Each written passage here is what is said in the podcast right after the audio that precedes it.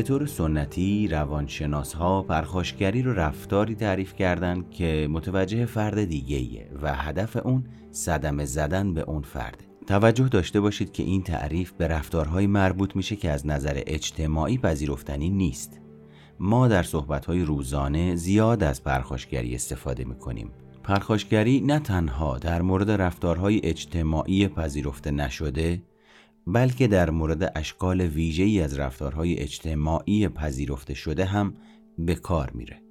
در جامعه فردی که برای برنده شدن مثلا در یک قرارداد شبانه روز تلاش می‌کنه یا کسی که برای به دست آوردن پست بالای سازمانی تلاش می‌کنه یا ورزشکاری که تلاش می‌کنه مقام اول رو کسب بکنه غالبا کسانی تلقی میشن که رفتارهای پرخاشگرانه پذیرفته شده انجام میدن. در مقابل این وضعیت ها تصور بکنید راننده‌ای که برای ماشین جلویی که با سرعت کم حرکت می‌کنه پشت سر هم بوق می‌زنه یا کسی که برای نشون دادن قلدری خودش حریف میطلبه به طور معمول افرادی شناخته میشن که رفتارهای اجتماعی پذیرفته نشده دارن. علاوه بر همه اینها پرخاشگری تنها با آسیب رسوندن تعریف نمیشه. بلکه قصد هم در این وضعیت خیلی مهمه. مثلا آسیب های غیر عمدی ممکنه در موقعیت های مختلف رخ بده. راننده ای رو تصور بکنید که ممکنه با ماشین دیگه ای تصادف کنه. یا استادی اشتباهی نمره دانشجوش رو کمتر از اون چیزی که هست ثبت بکنه. این واقعیت که این رفتارها غیر عمدی بودن این معنی رو میده که کار اونها از روی پرخاشگری نبوده. در مقابل راننده‌ای که برای ماشین جلویی که با سرعت کم حرکت می‌کرد پشت سر هم بوغ می‌زنه قصد داره راننده دیگر رو تحریک کنه که با سرعت بیشتری رانندگی بکنه که این رفتار ممکنه آبستن نتایج خطرناکی بشه. سلام وقتتون بخیر. من محمد هستم و در قسمت 16 همه پادکست سایکوپاد با شما راجع به خشم و پرخاشگری صحبت می‌کنم.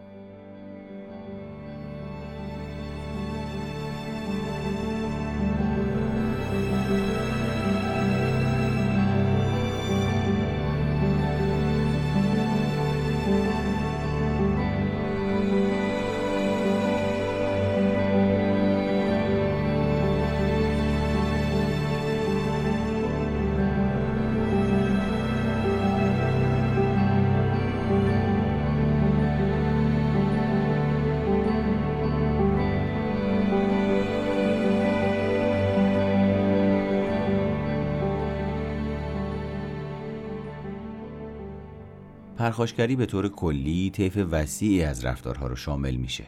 مویر که یک روانشناس در سال 1976 حداقل 8 نوع پرخاشگری رو در حیوانات شناسایی کرد. همه این 8 نوع رو می‌تونیم به شکلی در رفتار انسانها پیدا کنیم. نکته قابل توجه اینه که هر کدوم از این انواع پرخاشگری به ساختار مغزی نسبتا متفاوتی مربوط میشه. یعنی هر کدام از این پرخاشگری ها فرمان اجراییش رو از جاهای مختلفی در مغزمون دریافت می‌کنه. مویر پرخاشگری رو به هشت دسته همونجوری که قبلا گفتم تقسیم کرده و اولین دستش پرخاشگری نسبت به شکار نام داره. در واقع رفتاری حمله که حیوانات نسبت به سید طبیعیشون اعمال می‌کنن. و خیلی از اجداد ما انسان ها هم برای تغذیه خودشون شکار می‌کردن. همچنان امروز هم همین جوریه البته ما امروز خیلی از حیوانات رو اهلی کردیم و از منافعشون بهره می‌بریم. با وجود این خیلی از شکارچی هایی هستند که برای تفریح به شکار می‌پردازن. تعقیب و کشتن حیوان هایی مثل آهو، گوزن، خرس، قرقاول، مرغابی و قاس. برخی دیگه هم سید ماهی رو برای تغذیه و ورزش دوست دارن.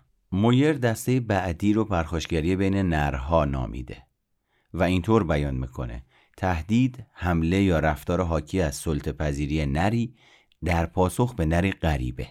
توی ایالات متحده آمریکا 87 درصد از افرادی که به علت قتل و ضرب و شتم شدید دستگیر شدن مرد هستند 87 درصد عدد قابل توجهیه. دسته سوم پرخاشگری ناشی از ترسه.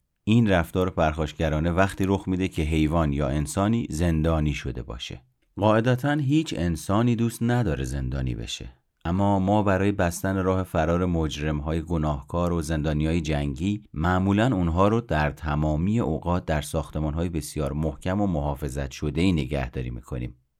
به نظر می‌رسه که انسان از نظر زیست شناختی طوری برنامه ریزی شده که در برابر هر نوع حبس و محدودیتی مقاومت کنه.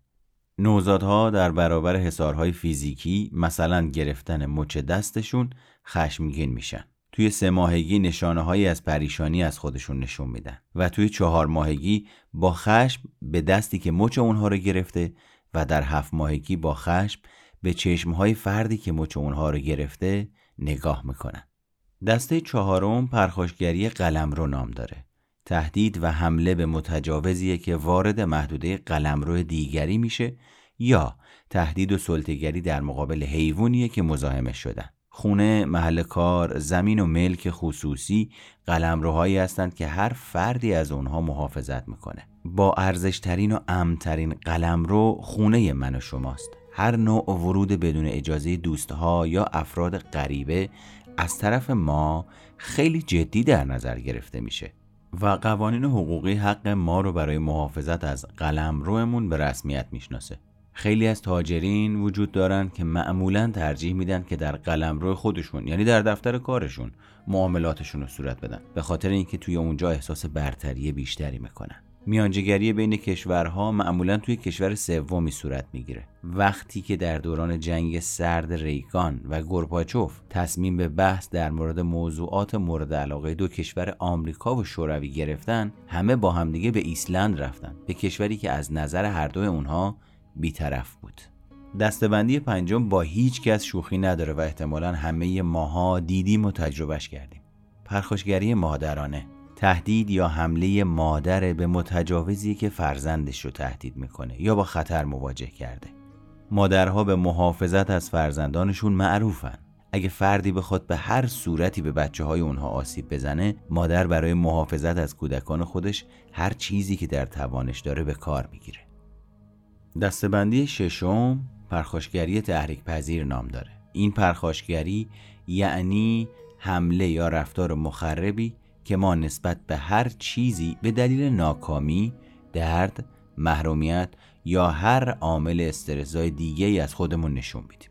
توی ما انسان ها ناکامی وقتی منجر به پرخاشگری میشه که شدید و غیر قابل انتظار باشه. ما معمولا یاد گرفتیم که در انتظار ناکامی های خاصی باشیم. مثلا توی صف بیستیم یا توی راه بندون گیر کنیم. یا اگر اتومبیلی که تازه اون رو به قیمت گذافی خریدیم توی راه برگشتن به خونه خراب بشه به احتمال زیاد خشمگین و عصبانی میشیم. نکته قابل توجه اینجاست که درد و محرومیت هر دو موقعیت های هیجانی برانگیزاننده هستند. از نظر برکوویتس که سال 1993 گفته اگر احساس منفی در وجود ما برانگیخته بشه غالبا منجر به پرخاشگری و حتی قهر و غضب میشه. با توجه به اینکه پرخاشگری غالبا پاسخ مناسبی به چنین رخدادهایی نیست ما باید واکنش های انتباقی مناسب با چالش های روزمره زندگی رو یاد بگیریم. و دستبندی هفتم پرخاشگری وابسته به جنسیت. همون محرک هایی که باعث میشن رفتارهای جنسی در موجود انسانی ایجاد بشن رفتارهای پرخاشگرانه رو هم موجب میشن. مثلا فردی که می‌تونه از نظر جنسی ما رو بر بیانگیزونه اگه با فرد دیگه گرم بگیره ممکنه احساس حسادت و پرخاشگری ما رو بیدار کنه. روانشناس های تکاملی معتقدند که حسادت با تمایل ما به محافظت از ژنهای خودمون در نسلهای بعدی پیوند داره. مثلا اگه فردی که به عنوان جفت جنسی مناسب انتخاب کردیم به یه آدم دیگه علاقه نشون بده احتمالا تولید مثل ما با اون فرد به خطر میافته. با توجه به اینکه انگیزه بقای ژنها انگیزه بسیار ابتدایی و قدرتمنده ما نسبت به علائمی که موجب حسادتمون میشه بسیار هوشیاریم و حتی پرخاشگری کلامی و پرخاشگری فیزیکی هم ممکنه با این احساسها همراه باشه. و دستبندی آخر پرخاشگری ابزاری. اون دسته از پرخاشگری ها که در گذشته زندگی ما منجر به نوعی پاداش شده. مقدار زیادی از پرخاشگری در بین ما پرخاشگری ابزاریه در حقیقت ما پرخاشگری ابزاری رو یاد می‌گیریم. از خانواده، پدر، مادر و اجتماع. به مرور در طول دوران رشد میبینیمشون، میشنویمشون، الگو برداری می‌کنیم و یک روزی از همون الگوهای درونی شده استفاده می‌کنیم چطور استفاده می‌کنیم؟ وقتی یک جایی به مقصودی که داریم نمی‌رسیم با پرخاشگری با بهانه جویی با بدلهنی و بددهنی و یا با چزوندن طرف مقابل به اون چیزی که قصد داریم بهش برسیم می‌رسیم خب حالا که با هشت نوع از پرخاشگری آشنا شدید بهتر بریم سراغ این موضوع که ببینیم ریشه پرخاشگری و خشم به کجا برمیگرده و ما می‌تونیم به صورت عملیاتی پرخاشگری رو چطور تعریف بکنیم. توی قسمت بعد راجع به این موضوع با شما صحبت می‌کنم.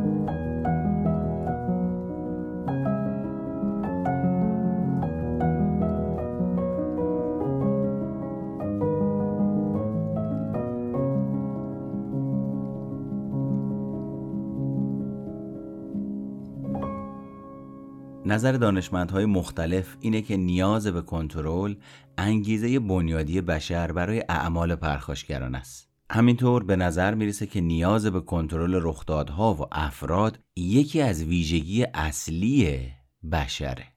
خیلی از جنگ های مذهبی بر این عقیده استوار بودن که اگه همه انسان ها وادار بشن به یک روش خاص زندگی بکنن و عقیده خاصی داشته باشن زندگی همه بهتر میشه و جهان بهتری برای همه ما به وجود میاد. از همین رو جای تعجب نداره که انسان دامنه وسیعی از تدابیر رو برای اعمال چنین کنترلی گسترش داده. بنابراین ما می‌تونیم رفتار پرخاشگرانه رو زیر مجموعه ای از رفتارهای کنترل بدونیم که غالبا و نه همیشه به وسیله خشم فعال میشن. هانستاج در سال 1969 اشاره می‌کنه که جنایتکارهای خشن غالبا فاقد مهارت‌های اجتماعی اولیه لازم برای کنترل انسانها و رخدادهای محیطی اطرافشون هستند و از زور به صورت ابزاری برای جبران این نقص استفاده می‌کنن. کودک ها بیشتر از خشونت فیزیکی استفاده می‌کنن. اما سرانجام روش های کنترل پذیرفته شده رو در اجتماع یاد می‌گیرن. اگر ما در رشد چنین مهارت های شکست بخوریم پرخاشگری فیزیکی تنها روش کنترل در دسترس ما خواهد بود. تاچ معتقده که آموزش مهارت های مناسب برای کنترل حوادث محیطی به جنایتکارانی که از پرخاشگری فیزیکی استفاده می‌کنن موجب کاهش گرایش اونها به حملات فیزیکی به دیگران میشه. بنابراین اگر با این فرض شروع کنیم که پرخاشگری از نیاز به کنترل دیگران ناشی میشه و بپذیریم که میزان و شدت این نیاز در افراد گوناگون متفاوته می‌تونیم پرخاشگری رو تمایل به وارد کردن آسیبهای فیزیکی و روانشناختی به منظور کنترل اعمال دیگران تعریف کنیم.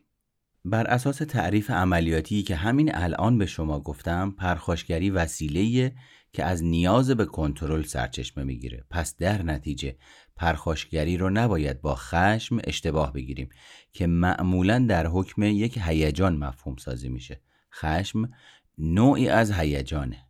خشم به مسابقه هیجان می‌تونه با پرخاشگری ابزاری تعامل برقرار کنه.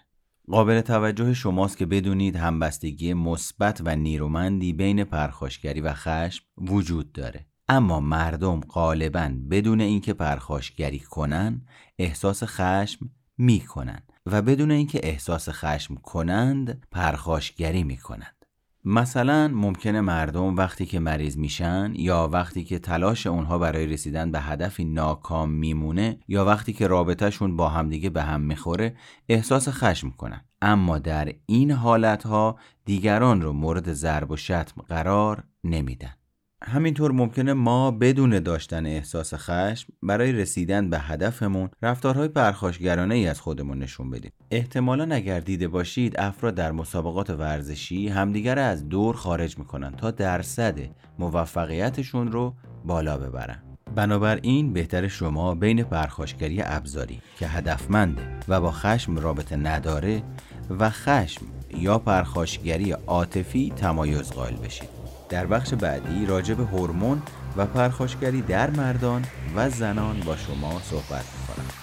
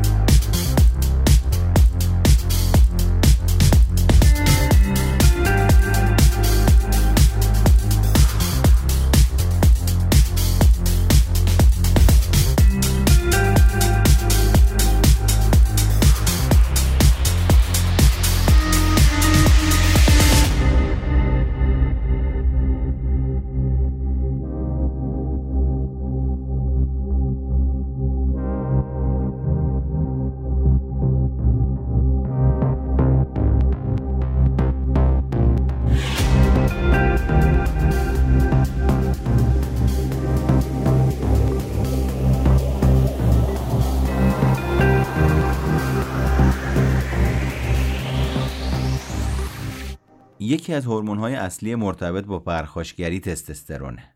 اگرچه پژوهش های زیادی نشون میدن که بین سطح تستوسترون و پرخاشگری رابطه وجود داره اما نمی‌تونیم بگیم که پرخاشگری به تولید تستوسترون یا تستوسترون به ایجاد پرخاشگری منجر بشه این امکان وجود داره که تستوسترون موجب تداوم رفتار پرخاشگرانه بشه روانشناس ها از دو طرح پژوهشی استفاده کردن تا بتونن تعیین بکنن که آیا تستوسترون موجب پرخاشگری میشه یا نه.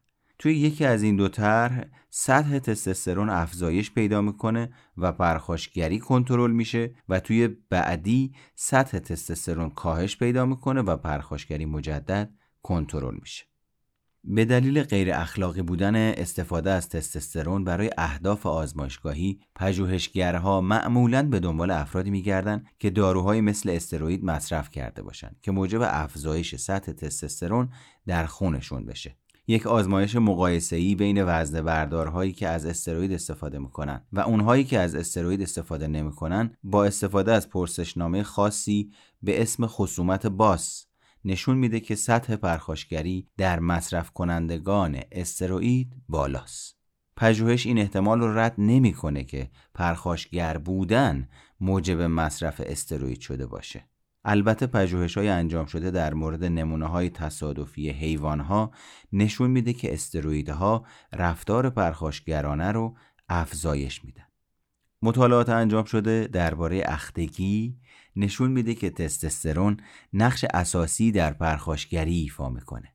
آزمایش های پرتکرار در مورد افرادی که به دلیل تجاوز جنسی اخته شدن نشون میده که اختگی موجب کاهش سائق جنسی و همینطور موجب کاهش خصومت و تمایلات پرخاشگرانه میشه. تزریق تستوسترون به مردان اخته شده موجب بازگشت تمایلات پرخاشگرانشون شده. از همین رو کاهش پرخاشگری به دلیل کاهش تستوسترونه و نه به دلیل اخته شدن. ماجرای هورمون و پرخاشگری در زنها به این صورته که برخی از زنها درست قبل از عادت ماهانه و در طول مرحله اول عادات ماهانهشون افزایش در تحریک پذیری و خصومت رو در حکم بخشی از سندروم پیش از قاعدگی تجربه می‌کنن. شواهد نشون داده که برخی از زنها در دوران قاعدگی گرایش به رفتارهایی پیدا می‌کنن که اونها رو دچار دردسر می‌کنه. به عنوان مثال نتایج پژوهشی نشون داده که در دوره عادات ماهانه دختران مدرسه ای تمایل بیشتری به زیر پا گذاشتن مقررات مدرسه دارن و در نتیجه بیشتر تنبیه میشن. در حالی که دخترانی که مسئول اجرای مقررات هستند تمایل دارند در این دوره تنبیهات سختری رو برای شکنندگان مقررات اعمال کنند خیلی از زنهایی که نسبت به این مسئله آگاهی دارند تمایل دارند در این دوره تنها باشند و به حال خودشون رها بشن. شواهدی هم وجود داره که نشون میده زنها در این دوره بیشتر مرتکب جرم میشن.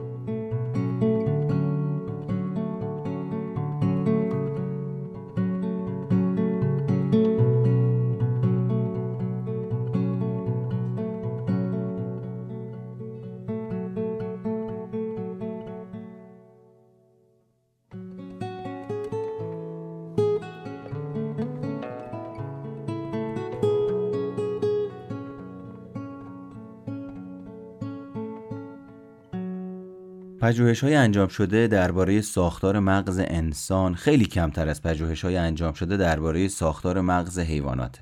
یکی از مواردی که معمولا به اون رجوع میشه داستان چارلز ویتمنه. مرد جوان درونگرایی بدون هیچ سابقه خشونتی که یک شب همسر و مادر خودش رو می‌کشه. صبح روز بعد به دانشگاه تگزاس میره و متصدی پذیرش رو می‌کشه و در برج دانشگاه سنگر می‌گیره. از بالای برج با استفاده از تفنگ دوربیندار به هر کسی که می‌تونسته با دوربین تفنگش ببینه شلیک کرده. اون در عرض 90 دقیقه 14 نفر کشته و 24 نفر دیگر رو مجروح کرده. این کار وقتی متوقف شده که پلیس موفق به کشتن اون شده. کالبوت کافی مغزش؟ توموری رو در مغزش نشون داده. البته به دلیل آسیب گلوله پلیس تعیین محل دقیق اون ممکن نبوده. از شواهد چنین برمیاد که این تومور در بخش میانی لوب گیجگاهی اون آدم قرار داشته. مورد ویتمن از این جهت حائز اهمیته که اون احساسات خودش رو یادداشت می‌کرده و چند ماه پیش از این حادثه برای مشاوره پیش یک روانپزشک هم رفته بوده. ویتمن به روانپزشکش گفته بود که بعضی وقتها انقدر خشمگین میشه که دوست داره به برج دانشگاه بره و به طرف مردم شلیک کنه. ویتمن یک نامه قبل از کشتن مادر و زنش نوشته که اطلاعات زیادی درباره موقعیت ذهنی دردناکش در اختیار ما می‌ذاره. به چند سطر از این نامه توجه کنید. نمی‌دونم چه چیزی منو وادار می‌کنه که این نامه رو بنویسم. شاید می‌خوام دلایل مبهمی برای اعمالی که اخیرا انجام دادم باقی بذارم. واقعا این روزها خودم رو درک نمی‌کنم. از من انتظار میره که جوون منطقی و باهوشی باشم. این روزها نمی‌تونم تاریخ شروعش رو به خاطر بیارم. قربانی افکار غیر معمول و ناراحت کننده زیادی هستم. این افکار مدام برمیگردن و موجب میشن که برای تمرکز برای کارهام نیاز به تلاش ذهنی ای داشته باشم. توی ماه مارس که پدر مادرم با هم دعوا کردن دچار استرس شدیدی شدم. با دکتر مسئول مرکز بهداشت دانشگاه مشورت کردم و ازش خواستم که کسی رو به هم معرفی بکنه. تا برای مشورت در مورد بعضی از اختلالات روانی که تصور می کردم دچارش شدم پیشش برم. حدود دو ساعت با دکتر درباره مشکلات ذهنیم صحبت کردم.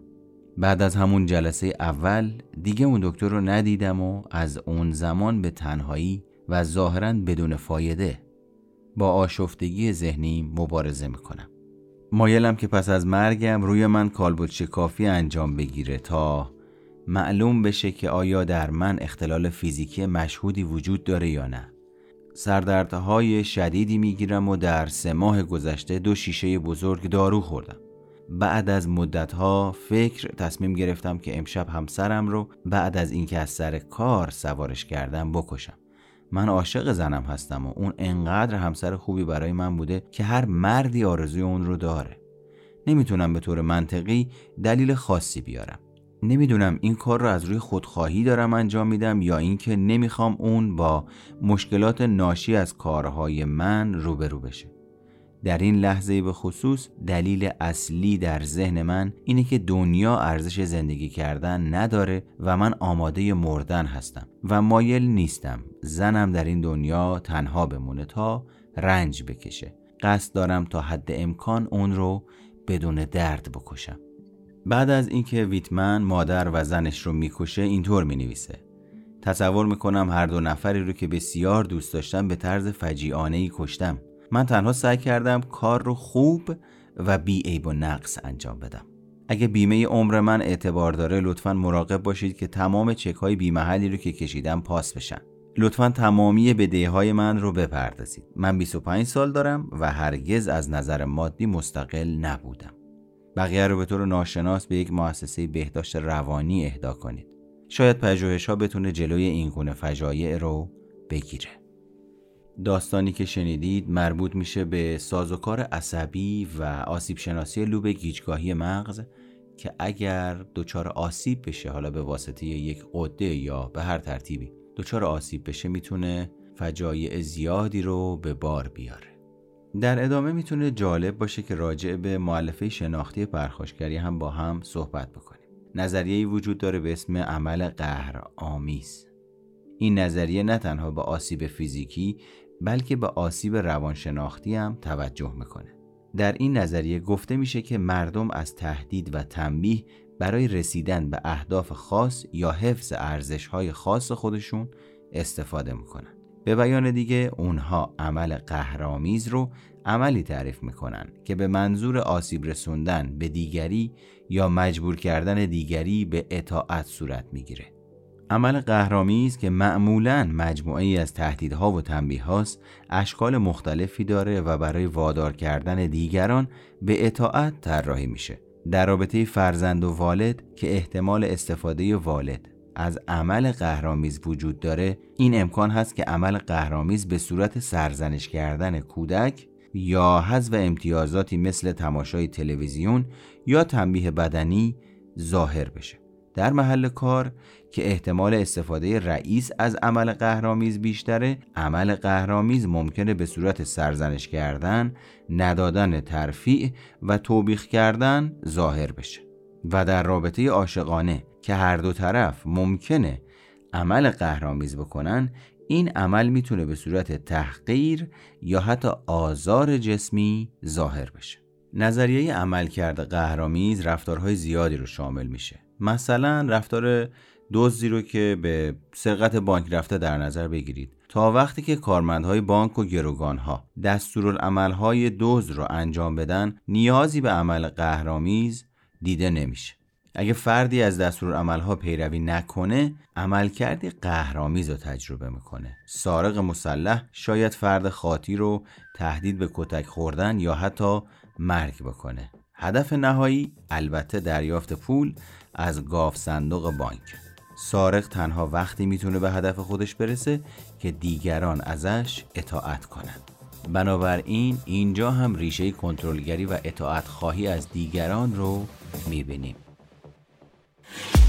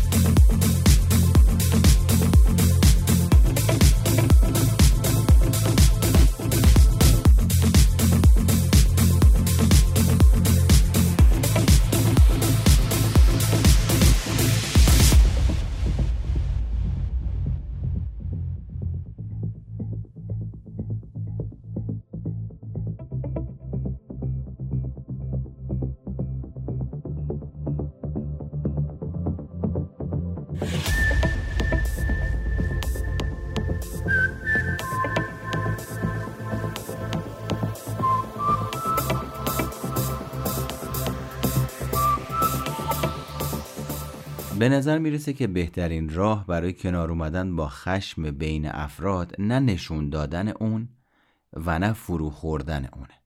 بروز پرخاشگری قبل از آروم گرفتن ممکنه به بدتر شدن موقعیت منجر بشه. به خاطر اینکه این امکان وجود داره که حرفی بزنیم که بعدا از گفتن اون پشیمون بشیم. از طرف دیگه اگر بذاریم که خشم در درونمون باشه ما رو میسوزونه و بهمون به آسیب می‌زنه. به خاطر اینکه وقتی با خشم مبارزه می‌کنیم فشار خونمون بالا میره. به نظر می‌رسه که بهترین راه برای کنار اومدن با خشونت ابتدا کنترل خشم و بعد بحث منطقی با عامل خشمه.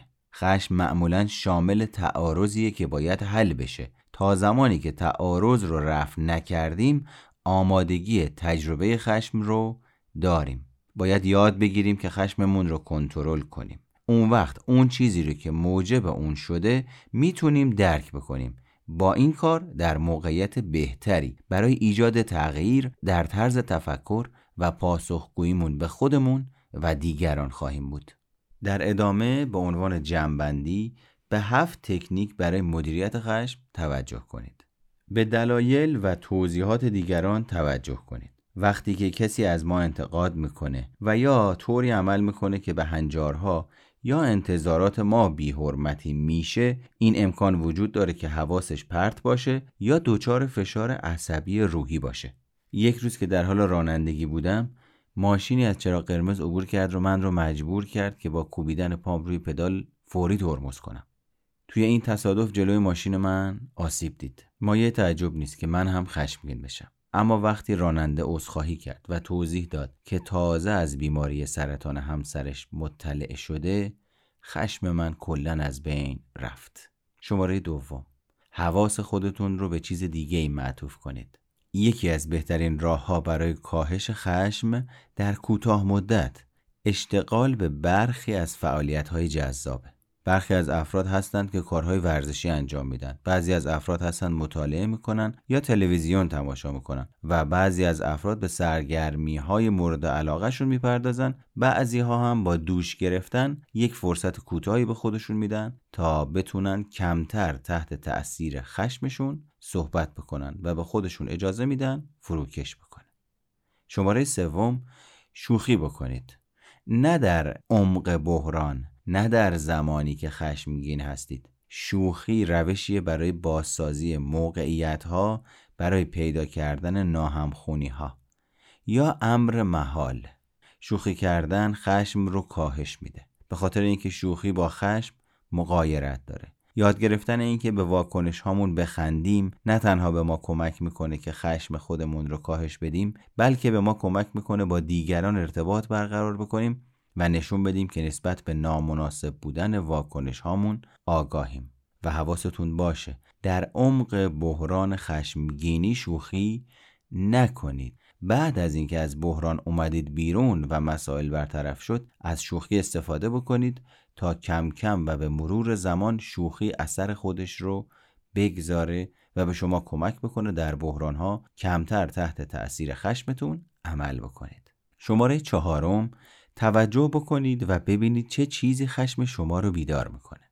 مثلا خاطرات مربوط به خشم خودتون رو یادداشت کنید. به این وسیله می‌تونید متوجه بشید که چه موقعیت های شما رو خشمگین می‌کنه. به عنوان مثال انتقاد موجب خشمگین شدن برخی از افراد میشه و رفتارهای خاصی عده دیگه از افراد رو خشمگین می‌کنه. هر موقع به اون چیزی که موجب خشم شما میشه پی ببرید می‌تونید برای کنار اومدن با چنین موقعیت هایی برنامه ریزی کنید. پس این خیلی مهمه که شما متوجه بشید چه عاملی باعث ایجاد خشم در شما شده. از اونجایی که وقتی خشمگین میشیم قوه اقلانیت ما نیروش کم میشه کمتر می‌تونیم متوجه بشیم چه چیزی عامل برانگیزاننده خشم ما بوده. و وقتی در بحران خشم بتونیم اقلانیتمون رو زنده نگه داریم و متوجه بشیم چه عاملی داره خشم ما رو برمیانگیزونه و چه عاملی داره باعث تداوم خشممون میشه خیلی راحت تر می‌تونیم خودمون رو مدیریت بکنیم. شماره پنجم با خودتون حرف بزنید. خیلی از مردم با خودشون حرف می‌زنن. گفتگوی من و شما با خودمون موجب کاهش خشم در ما میشه. و وقتی من و شما بتونیم با گفتگو با خودمون خشممون رو کاهش بدیم وقت این میشه که با دیگران راجع به اون موضوع حرف بزنیم و اون چالش و مسئله رو برطرف بکنیم تا در بلند مدت از خشمگین شدنهای افراطی و به کرات پرهیز بکنیم. بپذیرید که زندگی همیشه منصفانه نیست. تا وقتی که نپذیریم جهان بیعیب و نقص نیست. نسبت به همه چیز و همه کس خشمگین میشیم و حق به جانبیم. و احتمالا با برخورد بیادبانه ای هم از طرف دیگران روبرو میشیم. ممکنه به یک مهمونی دعوت نشیم یا لاستیک ماشینمون یه جایی که اصلا انتظارش رو نداریم پنچر بشه. اینکه خشمگین بشیم یا نشیم می‌تونه یک تصمیم باشه که در توانمندی ماست که اون رو آگاهانه یا ناآگاهانه یاد بگیریم. ما می‌تونیم به اینکه جهان غیر منصفانه است خوب بگیریم. و در نهایت شماره هفت یاد بگیرید که مذاکره و گفتگو کنید. خشم معمولا با تعارض همراهه. یکی از راه های کاهش خشم شرکت در گفتگوه. گفتگو ما رو توانمند می‌کنه تا از نظریات طرف مقابلمون در مورد موقعیتی که توش بوده و باعث خشمگین شدنمون شده آگاه بشیم. حقیقتا بیشتر ما علاقه به سازش نداریم. اما وقتی یاد بگیریم که سازش بهتر از خشم طولانی مدته می‌تونیم برای هنر ظریف سازش در مقام وسیله‌ای برای داشتن یک زندگی شادتر ارزش قائل بشیم.